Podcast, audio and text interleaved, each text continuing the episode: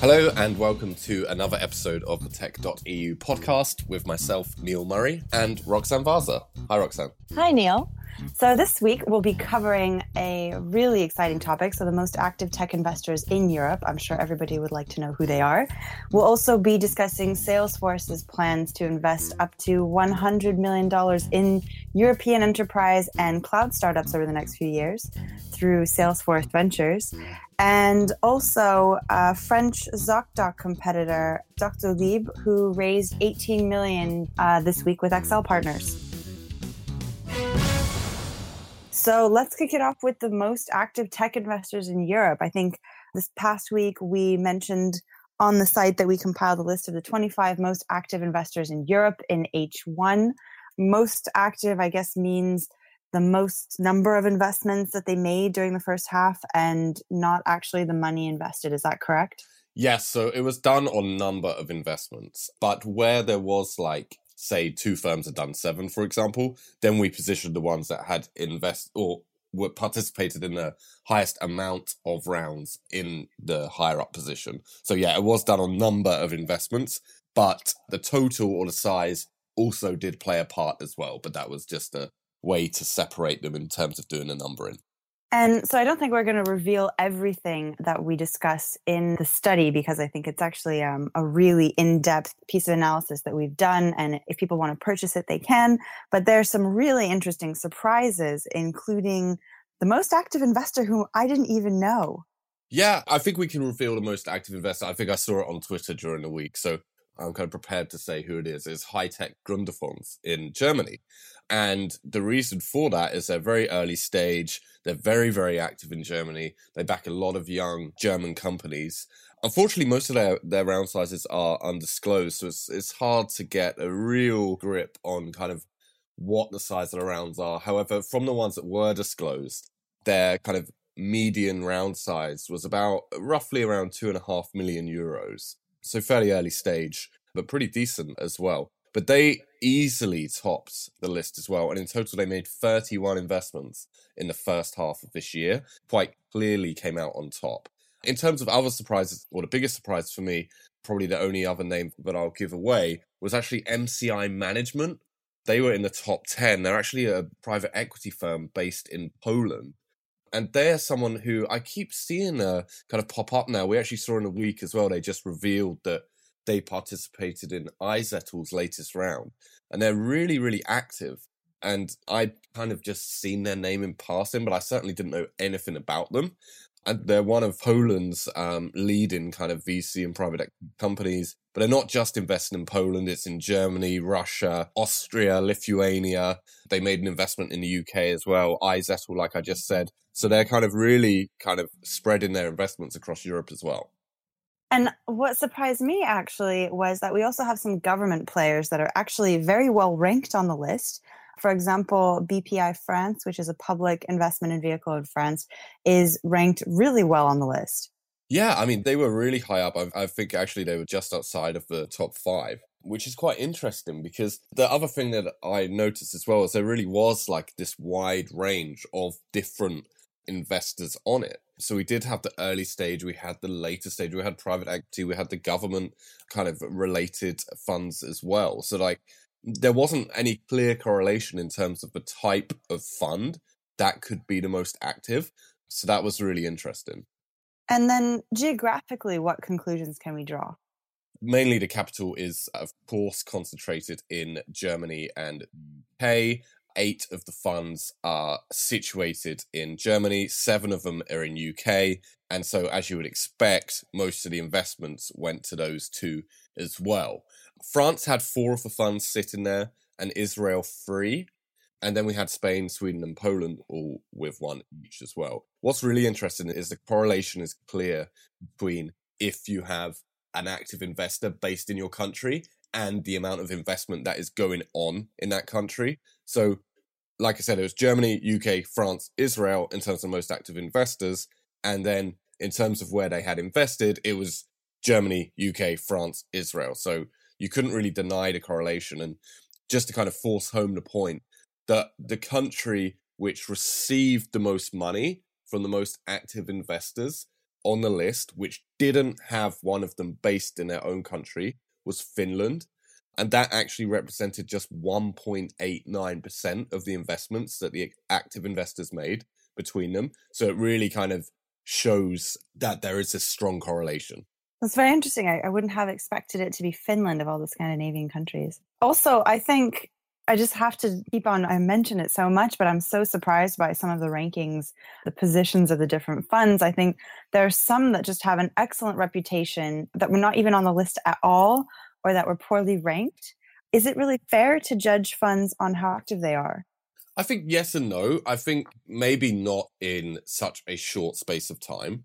So it's not really fair to say that if you didn't make many investments in the first half of 2015, then you're you're not a very active investor. Obviously, you have to look at this across a wider time span. I mean, our report was more just for for people to get a kind of idea or a snapshot of kind of who was very active this year, more than kind of judging the funds themselves. But I do think it is fair overall to judge on who's most active. And it's also very valuable for, for entrepreneurs and startups to actually know who the most active funds are because you often get funds who are kind of say they're looking at a region or say they're kind of active in a region and then you look and they haven't actually made any investments. There or only kind of one in the last couple of years. So for me i don't think you do invest in that region. I think you have to be active and actually making investments to be kind of respected or taken seriously if you're saying you are an active investor in a certain area or certain region. So i definitely think it is fair to judge but perhaps it does need to be on a wider time span uh, than six months. So I certainly wouldn't kind of cast any assumptions on the performances of investors based on six months, but I would over a year or two. Yeah, I definitely agree with you that there are some funds that say they invest in certain regions. And from this report, it's very clear that it may not be the case. Yeah. Now turning our attention to Salesforce announcement this week. So they said that they would be injecting up to $100 million into European enterprise and cloud businesses. So, to date, actually, Salesforce Ventures has done over 150 investments in nine different countries. The company actually started making investments in 2009, but I guess the name Salesforce Ventures didn't actually exist until late 2014. They've done some incredible investments, including Box, DocuSign, MuleSoft, MongoDB, SurveyMonkey, Evernote. I mean, it's just a very, very high level portfolio. Earlier this year, actually, CB Insights listed them as one of the top 10 corporate VCs. So they were ranked third, just behind Google Ventures and Intel Capital in terms of performance. And then in terms of what's going to be happening in Europe, they have Alex Kayal based in London who will be leading the European operations. Yeah, I think these type of funds are quite interesting. We just talked about a different type of funds a minute ago, and these kind of corporate funds who are investing in companies operating in their sector are very interesting. I was actually in Oslo earlier this week, and I witnessed a talk by someone who is high up in uh, Telia Sonera, the telecoms company, who are very, very active in the Nordics. And they recently invested in Spotify, a big investment, but they had previously partnered with Spotify kind of five years earlier. So I asked them why it took five years for them to invest after they initially partnered with them. If they, you know, why invest five years later? Doesn't really make sense if you kind of already had the relationship and obviously you could have got a better deal for yourself five years ago than you could earlier this year. And their answer kind of gave a really good insight into the thinking behind these sort of corporate funds. And they said, simply because investing in Spotify isn't for a financial return. Of course, there, there probably will be quite a significant one attached, even by investing in this year. But for them, it's a sign of strengthening a partnership. It's a sign of they're taking this seriously. They can work more closely together. There's more resources available for both. And it's just kind of a strategic investment rather than a financial one. And I think even with a hundred million fund as Salesforce have, of course, they are going to see some, probably going to see some decent exits with this. But I think when you are a corporation investing in your own sector is more about kind of just strengthening your position more than kind of competing in a or acting as a typical VC fund would.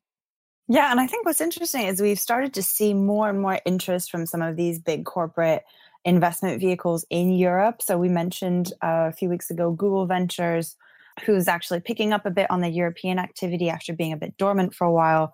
We have other corporate funds in Europe, including Intel Capital, Qualcomm Ventures. I mean, there's quite a few that are present.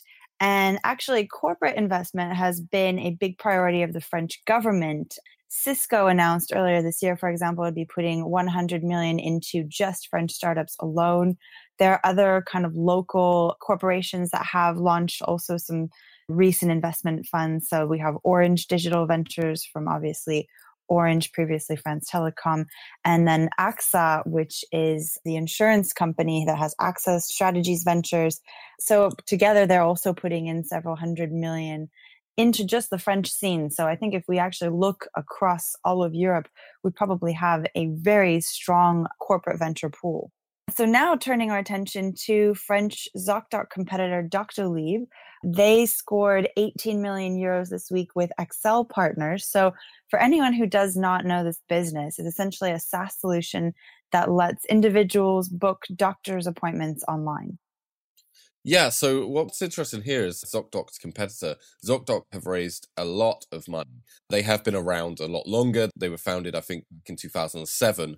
So they have been going for about eight years. But they've raised about $220 million in total. So there's clearly kind of a big opportunity here. They were first movers. They've raised all this money to kind of capitalize on this. What's interesting though is if you compare them to Doctolib and, and kind of where they were or where where they were in terms of raising money after only a couple of years, or at, the same point that Doctolib is, Doctolib had actually they've now raised slightly more than ZocDoc had at this stage. So that's interesting. Even though ZocDoc went on to raise these huge later rounds, at this point of their journeys, Doctolib have actually raised slightly more money. So it'll be interesting to see how they can compete in this space.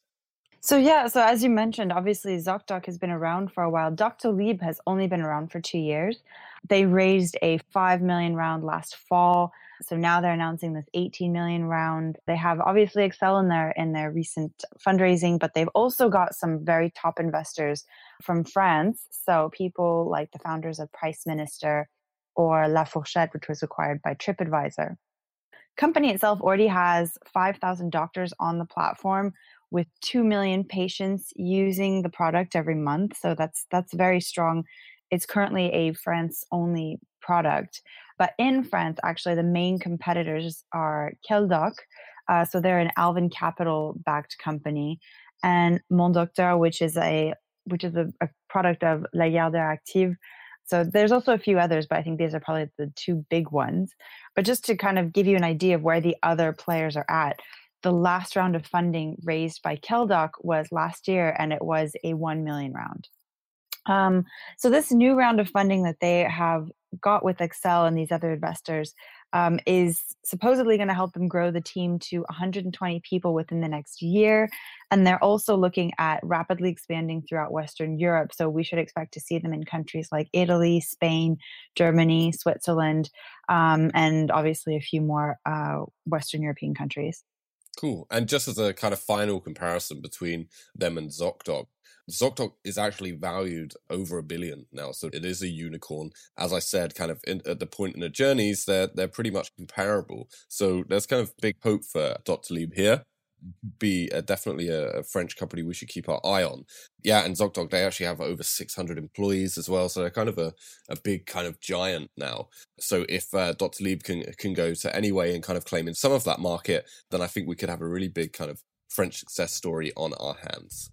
But that's it for this week. If you want to look at the active investors report further, it's a paid report. It's only 99 euros, so fairly reasonable, and you get an insight into the top 25 most active investors in Europe right now. So hopefully some really valuable kind of data and analysis in there. But it's on the website tech.eu. We are on Twitter at Neil S.W. Murray, at Roxanne Vaza, at underscore EU. And of course, you can subscribe to the show on iTunes and SoundCloud. Thank you for listening, and thank you, Roxanne. Thanks, Neil.